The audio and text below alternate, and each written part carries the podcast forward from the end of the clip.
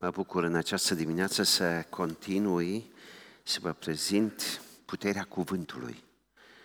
Din Psalmul 119, suntem la 14-a lecție. De fiecare dată este vorba despre cuvântul lui Dumnezeu și cum se relaționează omul lui Dumnezeu la cuvântul lui Dumnezeu.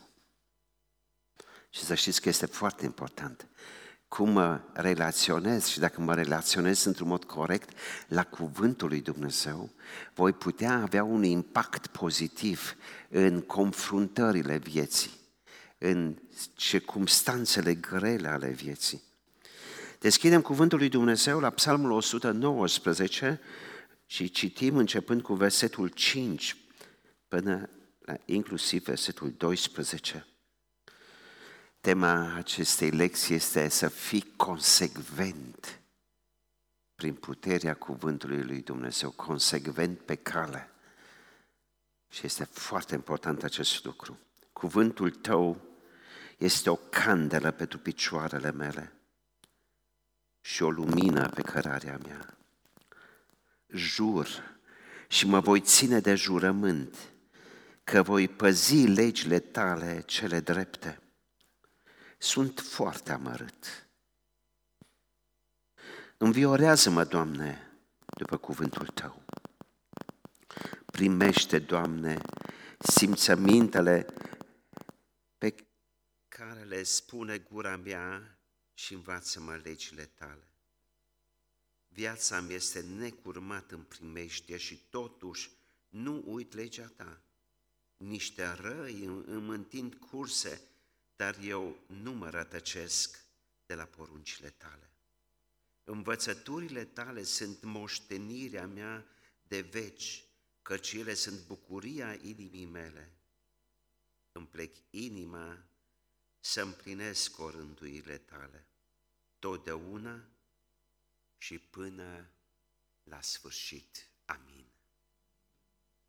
Cuvântul tău este o candelă pe cărarea mea. Dacă vă Aduceți aminte, duminica trecută, psalmistul a, a exclamat și a spus, cuvântul tău este mai dulce decât mierea. Ce har! Și totdeauna efectul mierii, efectul care îl are mierea în trupul nostru, are cuvântul lui Dumnezeu în partea spirituală a ființei noastre. Iei o picătură, două picături de miere în gură și în momentul acela mierea ți se transformă în energie.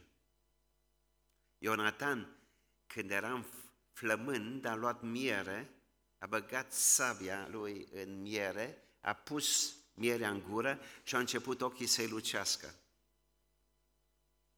Și pe vremuri când circulam mai mult, nu mai luam cafea cu mine să beau cafea noaptea ca să mă energizeze. Aveam o sticluță de un sfert de litru de miere și mă strângeam de această sticluță și de lăsam mierea în trupul meu și simțeam în următoarele secunde cum aveam putere ca să pot să circul, să-mi parcurg drumul sau să-mi realizez ceea ce mi-am propus. Exact așa cum mierea este benefică pentru trup și se transformă în energie, așa cuvântul lui Dumnezeu, în secunda în care ai luat-o și ai crezut-o, se transformă în putere spirituală. Noi uităm de multe ori că cuvântul lui Dumnezeu este duh și viață, este putere. Uităm de multe ori ce efect mare are cuvântul lui Dumnezeu în viața celui care citește cuvântul sau crede cuvântul lui Dumnezeu. În lecția trecută am reținut un aspect foarte important cuget sau meditez sau păstrez cuvântul tău necurmat în ființa mea. Zilele trecute, Sibiu a avut onoarea să aibă un mare om de știință din România, pe domnul profesor universitar, domnul Dulcan. Din gândurile lui, vreau să vă împărtășesc o idee noi suntem produsul gândurilor noastre. Rețineți această propoziție. Suntem produsul gândurilor noastre. Iar gândurile pot să fie negre, pentru că circumstanțele sunt așa natură, sau pot să fie pline de lumină. Pentru că nu ne uităm la întuneric, nu ne uităm la problemele și conjunctura vieții în care trăim, ci ne focusăm pe Cuvântul lui Dumnezeu. Este foarte interesant însă Cuvântul lui Dumnezeu, în lecția de astăzi, Cuvântul lui Dumnezeu este comparat cu o candelă. Cuvântul tău este o candelă pentru picioarele mele. Ați ținut vreodată o candelă în mână? Cât îți luminează calea? Mult? Se face o reclamă pe internet, lanterne care e, are un fascicul de lumină de 2 km. Uai, așa aș vrea să am o astfel de lanternă. Să dau și 2 km să pot să văd. Și când te tentează, când vezi cât de ieftin este, zici, uai. Cuvântul lui Dumnezeu nu este o lanternă care îți dă un fascicul de lumină de 2 km. Este o candelă. Candela îți luminează următorul pas. Eu, și sunt sigur fiecare dintre voi ar dori așa de mult să aibă o lumină care să ne spună cum e peste un kilometru, cum este peste doi kilometri. Să ai un far din acestea când noaptea circul cu mașina, când, poai, toată strada este luminată. Dar eh, Biblia ne spune cuvântul tău este o candelă. Îmi luminează următorul pas. Și m-am întrebat așa, pentru mine m-am întrebat, dar de ce o candelă? Când aș putea să am un far? Pentru că sunt mai multe răspunsuri. Depind permanent de sursa de lumină, nu? Că dacă aș avea lumina să văd, nu mă mai interesează că văd, dar spune, nu, nu, lasă să rămâi totdeauna dependent de mine. Sau poate este și un alt lucru care este bine ca să, să fie doar o candelă, că dacă știi ce vine după o săptămână din viața mea, păi, câtă neliniște, câtă tulburare. Gândiți-vă numai la un tânăr de 39 de ani, la 25 de ani a ajuns pe tronul Israelului. Omul acesta e atât de duhovnicesc și de spiritual, încât omul acesta face o, o reformă în Israel, o trezire spirituală prin acest om.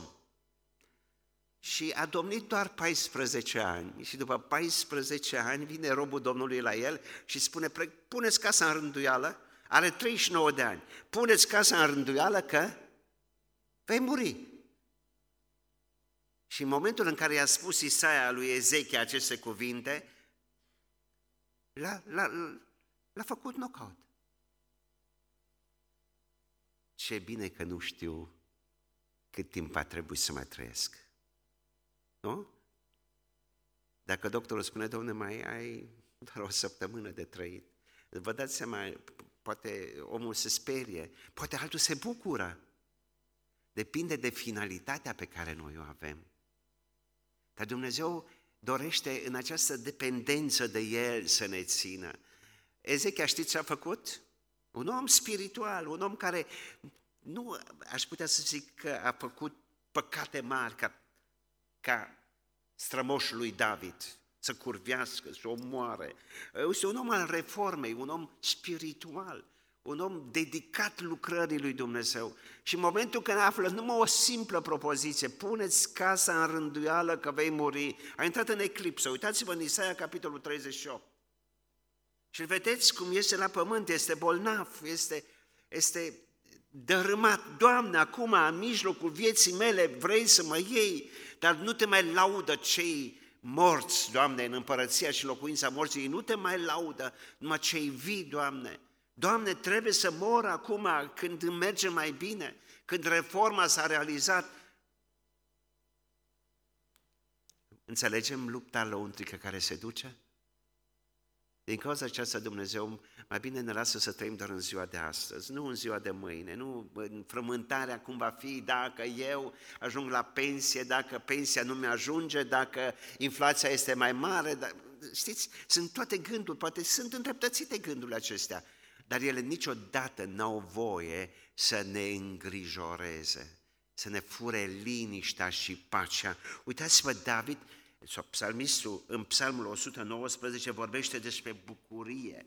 Doamne, cuvântul Tău este moștenirea mea, cuvântul Tău este bucuria inimii mele, versetul 111. Această ancorare în cuvântul lui Dumnezeu ne face să fim deosebiți de toți ceilalți oameni. Nu suntem deosebiți prin faptul că Dumnezeu nu îngăduie răul în viața noastră.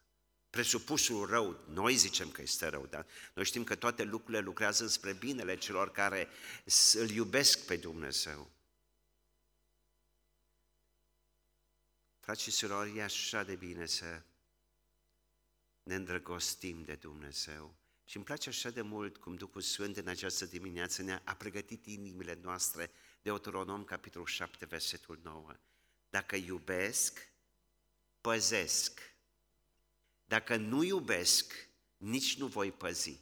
Și Domnul Iisus, în contextul Nou Testamental, același adevăr îl, îl proclamă și spune, dacă mă iubiți pe mine, veți păzi cuvântul meu. Și dacă eu păzesc cuvântul lui Dumnezeu, Dumnezeu mă păzește pe mine.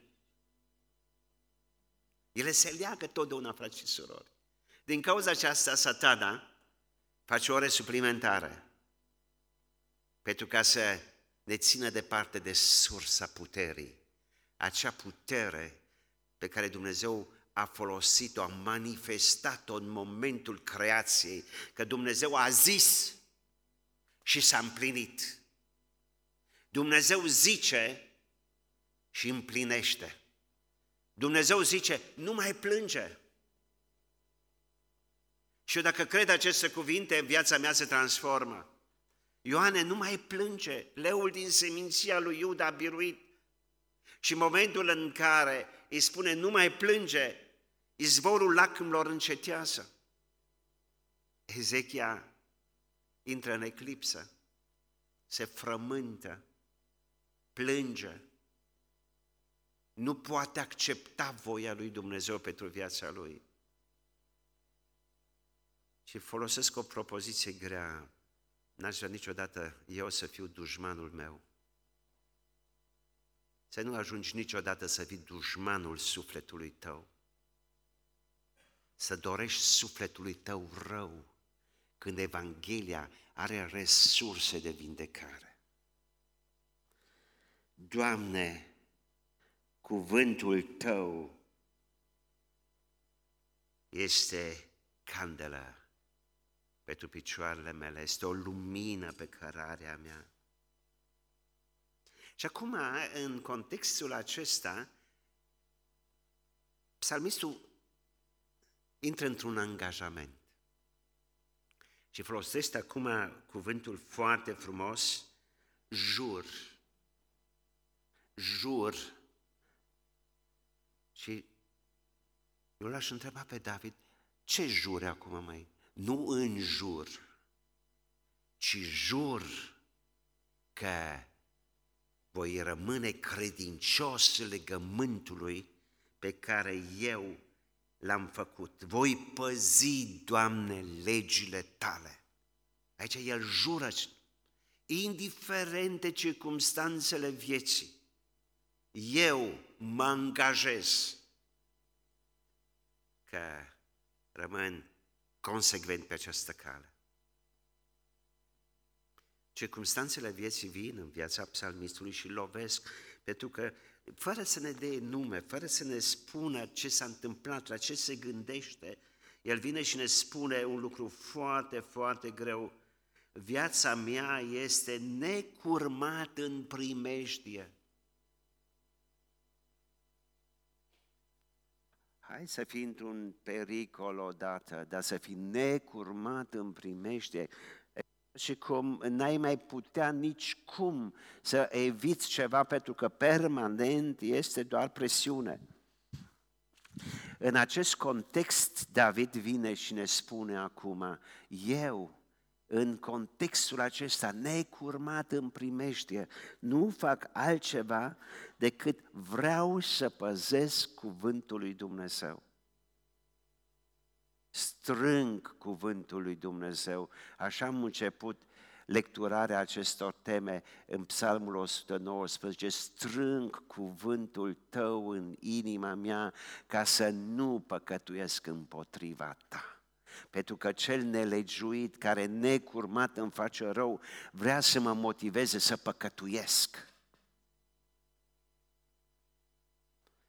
Și dacă nu se schimbă circumstanțele, și poate nu se schimbă deloc, poate deloc până la capătul vieții, Gândiți-vă, și mă gândesc la situația când cineva are o boală grea. Gândiți-vă numai la colecta care, sau darurile care le dăm pentru acești copii care au o boală de piele.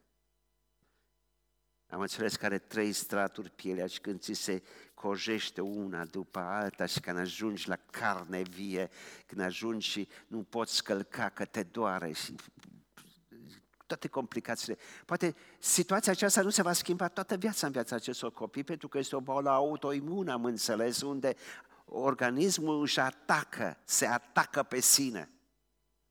Și poate rămâne această boală ereditară, această boală de la naștere, rămâne până la moarte. Nu se schimbă circumstanța, dar se schimbă poate relația, atitudinea mea față de boală pentru că mă relaționez corect la Dumnezeu. Îl aduc pe Dumnezeu în contextul problemei mele. Te rog din toată inima, fiecare își cunoaște poate suspinul, oful, necazul, durerea, frământarea sufletească. Lasă pe Dumnezeu să intre în această situație a ta și să producă vindecare în lăuntrul tău în lăuntrul meu, în lăuntrul nostru, pentru că, uitați-vă ce spune psalmistul, sufletul meu este amărât. Citesc, recitesc, sunt foarte amărât, versetul 107. Doamne, mă angajez că vreau, indiferent de situații, vreau, Doamne, să rămân în Tine, în cuvântul Tău. Dar să uită în inima sa și spune, sunt foarte amărât. Sunt foarte amărât. Ce faci cu amărăciunea? Știți, o amărăciune care nu se duce la cruce, o amărăciune care nu se dă Domnului, pentru că acum el după ce face această autoreflexie, el începe să se roage. Nu e o rugăciune de ore în șir, este o rugăciune foarte scurtă pe care el o dă Domnului și spune, Primește, Doamne, simțămintele pe care le spune gura mea. Doamne, Tu știi ce simt, poate nici nu are cuvinte. Sunt suspine negrăite, poate. Doamne, aceasta este amărăciunea mea. Dar eu vreau acum ceva. Vreau această amărăciune să nu mă amărască. În Evrei, capitolul 12, apostolul, nu știm că e Pavel, indiferent care a fost dintre apostoli, acest apostol erudit spune, amărăciunea, dacă nu o ducem la Golgota, la cruce și nu o spunem Domnului, creează noi lăstar de amărăciune. Amărăciunea nu doar că mă înveninează pe mine, ci ajunge ca să facă tulburare în viața celui de lângă mine oameni afectați emoțional, victimele acestea devin la un moment dat din victimă ajunge să producă rău celuilalt. Poate inconștient. Dar îmi place așa de mult puterea Evangheliei care spune, Doamne, cu aceste simțăminte ale mele, eu vin acum la Tine și cer din toată inima vindecarea. Dar câteodată eu sau noi ne simțim atât de puternici, îmi place un verset sau câteva versete din Isaia 57 care aș vrea să vi le citesc, unde atâta timp cât s-a văzut Israel puternic și avea brațul în braț putere, nu s-a lăsat doborât Uitați ce spune Isaia 57, versetul 10. Obosești mergând și nu zici, încetezi, tot mai găsești putere în mâna ta. De aceea nu te doboară întristarea. Dați-vă seama, sunt oameni pe acest pământ, oameni fără Dumnezeu, unii cu Dumnezeu. Haideți să-i luăm pe ceilalți, cei care trăiesc fără Dumnezeu, care trăiesc în situații grele și nu obosesc. Au atâta putere încă, se folosește termenul o gândire pozitivă, încât nu îl doboară întristarea. Dar ce faci când te doboară întristarea? Ce faci când nu reușești să depășești? Și poate noi suntem mai afectați ca și copii lui Dumnezeu pentru că poate primim o palmă tocmai de unde n-am dorit să primim o palmă. Primim o neatenție tocmai de la cineva de la care poate am fi așteptat o atenție, un mulțumesc frumos. Și în contextul acesta, Dumnezeu vorbește cu Israel și spune în versetul 11, și de cine te sviai, de cine te temeai, de nu mi-ai fost credincioasă, de nu ți-ai adus aminte și nu ți-a păsat de mine și eu tac, zice Dumnezeu, și încă de multă vreme, de aceea nu te temi tu de mine. Uitați-vă opusul în psalmul acesta, în pasajul acesta între versetul 105-112 pentru că ai avut putere în tine, resursele tale, pentru că ai știut încă cum să-ți administrezi sentimentele și emoțiile, ești încă puternic, dar va veni vremea când nu vei mai putea.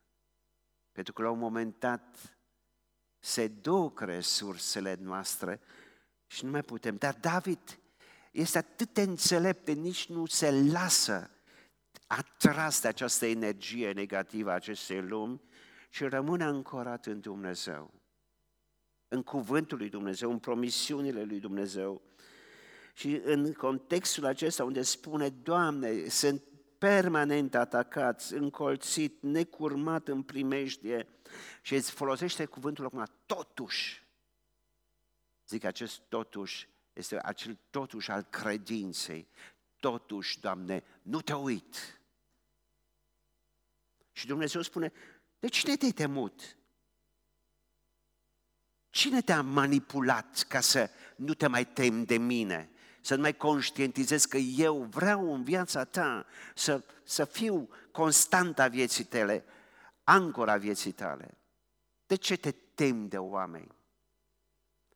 Vă mai aduceți aminte de puternicul, de titanul, omul din Vechiul Testament pe nume Ilie? Pe un fond de oboseală, după ce a executat 850 de oameni. Obosiți, ascultă doar o propoziție a unei femei. Izabela îi spune doar o simplă frază, nu lung. Mâine, pe vremea aceasta, așa și așa să facă Dumnezei cu mine dacă eu, Izabela, nu te-am executat, Ilia. Și cred acest, această minciună a unei femei care urmau să o mânce câinii, să-i, leangă, să-i, să-i lingă sângele. Dar se teme de o femeie. Un Simon Petru se teme de o femeie când îi spune și tu ești unul din, dintre aceia. Și el uită juruința, Doamne, jur că indiferent dacă toți te părăsesc, eu nu te părăsesc. Vă dați seama cât, cât mărșavă este inima noastră? Dar David spune, Doamne, n-am să te uit. Dar cum să te uit, Doamne, că atât mult bine ai făcut sufletului meu? Marea noastră problemă în viața noastră de zi cu zi, în situațiile de stres, în situațiile neplăcute, sunt, este totdeauna că noi nu ne comparăm cu cine trebuie să ne comparăm. E foarte interesant. Ne comparăm tot cu cei cărora le merge mai bine, au mai mult. Sunt sănătoși. Și ne infectăm, ne, ne, ne, ne punem piedică, noi ne punem, ne dăm un autogol ca în fotbal. Și îmi place așa de mult, nu uit odată o discuție pe care am avut-o cu unul dintre profesorii noștri de la școala biblică de la Pacea, când l-am întrebat pe Adolf Novak, un om deosebit, l-am admirat din vremea în care în anii 80 lucram împreună la răspândirea Bibliei și Adolf a, a avut o problemă. Diabetul lui i-a luat vederea și a ajuns aproape orb. N-a mai putut conduce.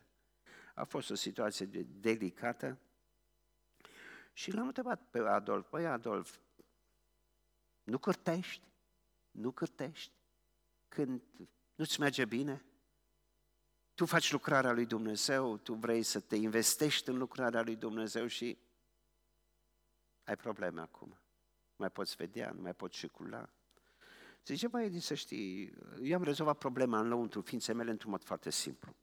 Eram într-o dată la spital, spitalizați, trei într-un salon. Un tânăr de 20 de ani, un eu de 40 de ani și un bătrân de 80 de ani. Și știți ce am făcut? Dacă mă uitam la cel de 80 de ani, începeam să cârtesc. Doamne, eu vreau să fac lucrarea Ta. Eu vreau să mă investesc, mă investesc în lucrarea Ta. Și eu la 40 de ani deja sunt aproape orb, am nevoie de ajutor. Mă uit la cel de 80 de ani și mă înveninez eu pe mine. Dar zice, eu nu m-am uitat la cel de 80 de ani. Am uitat la tânărul de 20 de ani, care era în floarea vieții, care, vorba aceea, avea viața înainte. Și am spus, Doamne, îți mulțumesc că mie mi-ai dăruit lumina ochilor încă 20 de ani în plus. Te uiți în stânga sau te uiți în dreapta? Te uiți la o sursă care te poate dărâma sau te uiți la o sursă care te poate ridica? Plecăm în această dimineață de aici, sau toți cei care ne vor asculta pe internet, vor asculta, vor zice amin, așa este, dar la ce ne uităm când ieșim din sală, când plecăm și poate mâine sau poimne sau într-una dintre zile, cum ne-a zis Cipi, poate nu ești la Microsoft, ești poate într-o altă firmă și te trezești că ți se pune înainte situația negândită, nemeditată, nepremeditată. S-au închis ușile, trebuie să facem restructurări. Sau să se întâmple cu totul altceva, un diagnostic care, de care ne-a fost frică și acum doctorul ne spune, domne, doamnă, asta e situația. La ce mă uit? La ce mă uit? Și poate vă aduceți aminte, poate ți l-ați prins, l-ați cunoscut pe Mark, fratele american Mark Walker, misionar care a făcut mult în România, a, zeci, poate sute de camioane de ajutoare a direcționat în această țară. Și Mark, e de vârsta mea, zice, băi, m-am dus la doctor, un control de rutină. Am simțit așa că nu mă simt eu prea în largul meu, că am probleme cu prostata și m-am dus să văd care e treaba cu prostata și m-am dus și doctorul, doctorul face niște investigații, ok? Dar în dimineața aceea, la părtășia mea de dimineață, Domnul m-a atenționat prin cititul cuvântului și prin lucrarea Duhului Sfânt în viața mea. Vezi, Marc, că doctorul nu o să stea o veste bună. Și doctorul nu știa cum, că e o problemă. Cum spui doc, ca doctor unei persoane, unei victime, unui bolnav, poate o, o veste rea. Și nu știa el cum să o spună și zice, domnul doctor, știu deja, știu ceea ce vreți să spuneți, dar cine v-a spus? Mi-a spus tatăl meu ceresc. Și atunci doctorul a avut și libertatea aceea să spună că nu e bine. Și zice, domnul doctor, din toată inima mă bucur. Ascultați ce spune. Eu stau în peronul gării și aștept să vină trenul, să vină ICE-ul, să mă duc de la punctul A în punctul B. Și primesc prin mesajul care se transmite, vă rugăm din toată inima să ne scuzați, ICE-ul ajunge cu 15 minute mai repede. Dar eu o să mă supăr? Că trenul ajunge mai repede în gară, că eu urc în gară și că ajung mai repede la destinație? I-a spus, domnul doctor, eu am o finalitate. Domnul doctor, eu nu trăiesc pentru acest scurt timp. Eu mă pregătesc în acest scurt timp pentru eternitate. Înțelegeți diferența, frați și surori? Că Domnul se ancorează de cer și de pământ mai întâi și zice, uai, am 39 de ani și trebuie să mor. Acum când e mai frumos, gândiți-vă la Ezechia și Dumnezeu spune, mai dau 15 ani, mă. Eu zic, mai bine nu-i dădea. Dar nu sunt Dumnezeu. Dumnezeu știe El cum să facă. Dar ăia 15 ani a fost faliment. Că a dat cel mai ticălos împărat s-a născut din relația lui cu soția. A venit menașă. Și acest împărat 54 de ani a domnit, dar câtă mizerie a făcut omul acela în Israel de nedescris. Idolatrie și tot. Opusului taică său. Îmi place așa de mult când în acest context spui, Doamne, ce, mă, ce surpriză, Doamne! Vrei să mă duci mai repede acasă?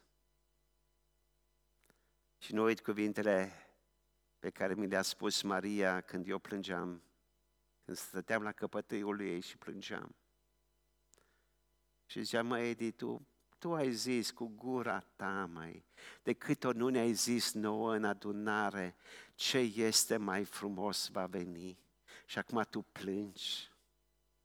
Păi cum să nu plâng? Pentru că și eu nu sunt mai bun decât David când spune sunt foarte amărât. Păi cum să nu dorești o ființă dragă să o mai ții lângă tine? Și Dumnezeu spune, ți-am dat-o pentru o vreme și acum ți-o iau. Că este a mea. Nu este a ta, eu ți-am dat-o ție pentru o vreme.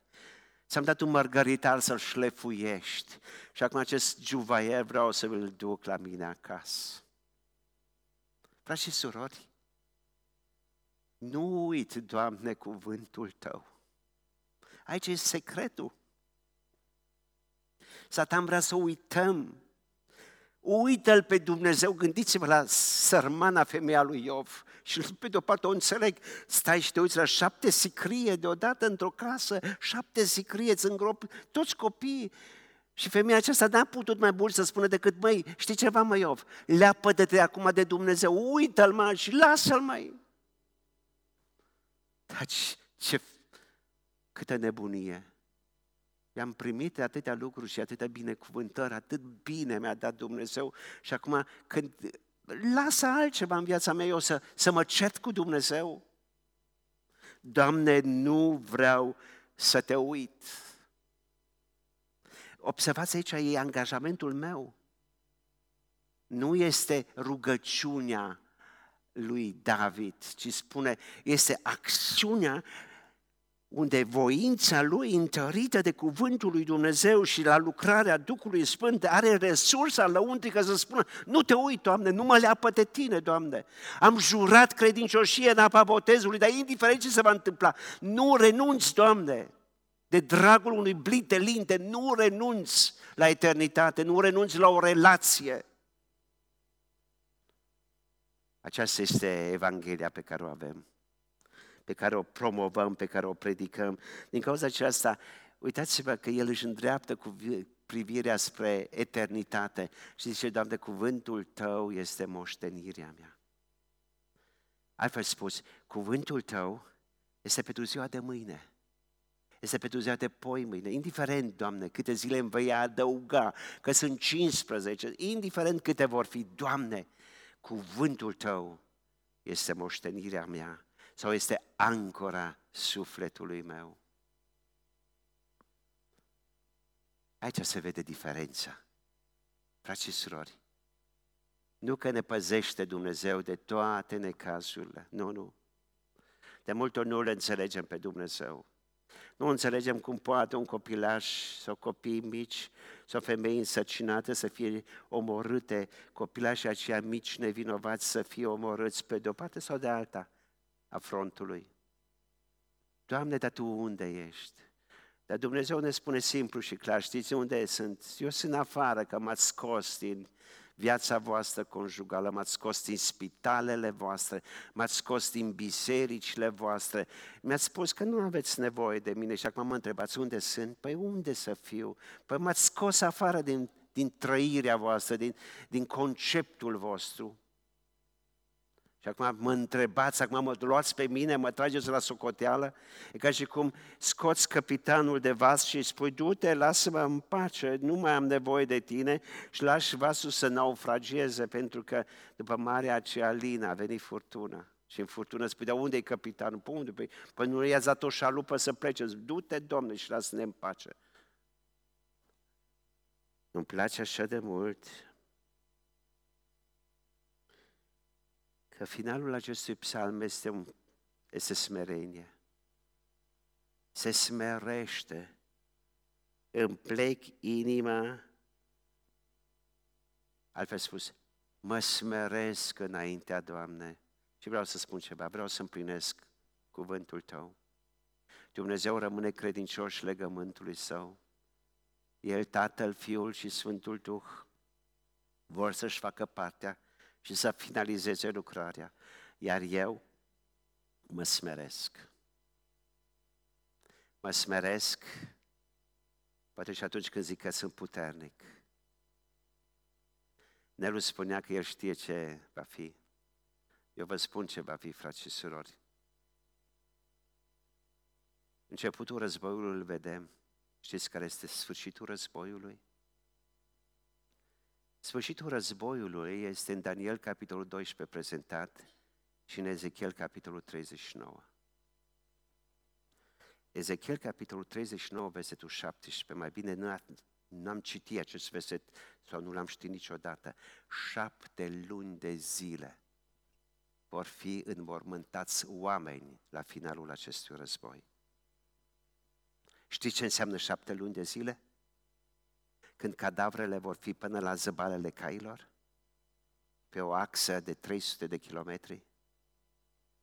Când puterea poporului lui Dumnezeu va fi frântă, acum toată lumea este alături de Israel. Iar Zaharia, capitolul 14, ne spune, toată lumea va fi împotriva lui Israel. Și ei sunt așa de puternici să lupte cu toată omenirea. Dar la un moment dat li se frânge puterea. Și atunci va veni Mesia. Va atinge, va pleca din Edom și va ajunge după aproape două zile, va fi o zi lungă ca pe vremea lui Ioshua. Va ajunge cu picioarele pe muntele măslinilor. Atunci Dumnezeu va da un duh de pocăință și de rugăciune peste Israel și îl vor vedea pe cel care l-au străpuns. Frați și surori, în fața acestor evenimente ne întrebăm ce facem noi, cum ne poziționăm. Și aș vrea să închei cu concluzia psalmistului, Doamne, strâng cuvântul Tău, ca în zilele bune ale vieții mele să le am, ca în zilele rele să știu că în lăuntrul ființei mele cuvântul tău este resursa puterii ca să te pot adora, să mă pot bucura și niciodată să nu mă leapă de tine. Amin.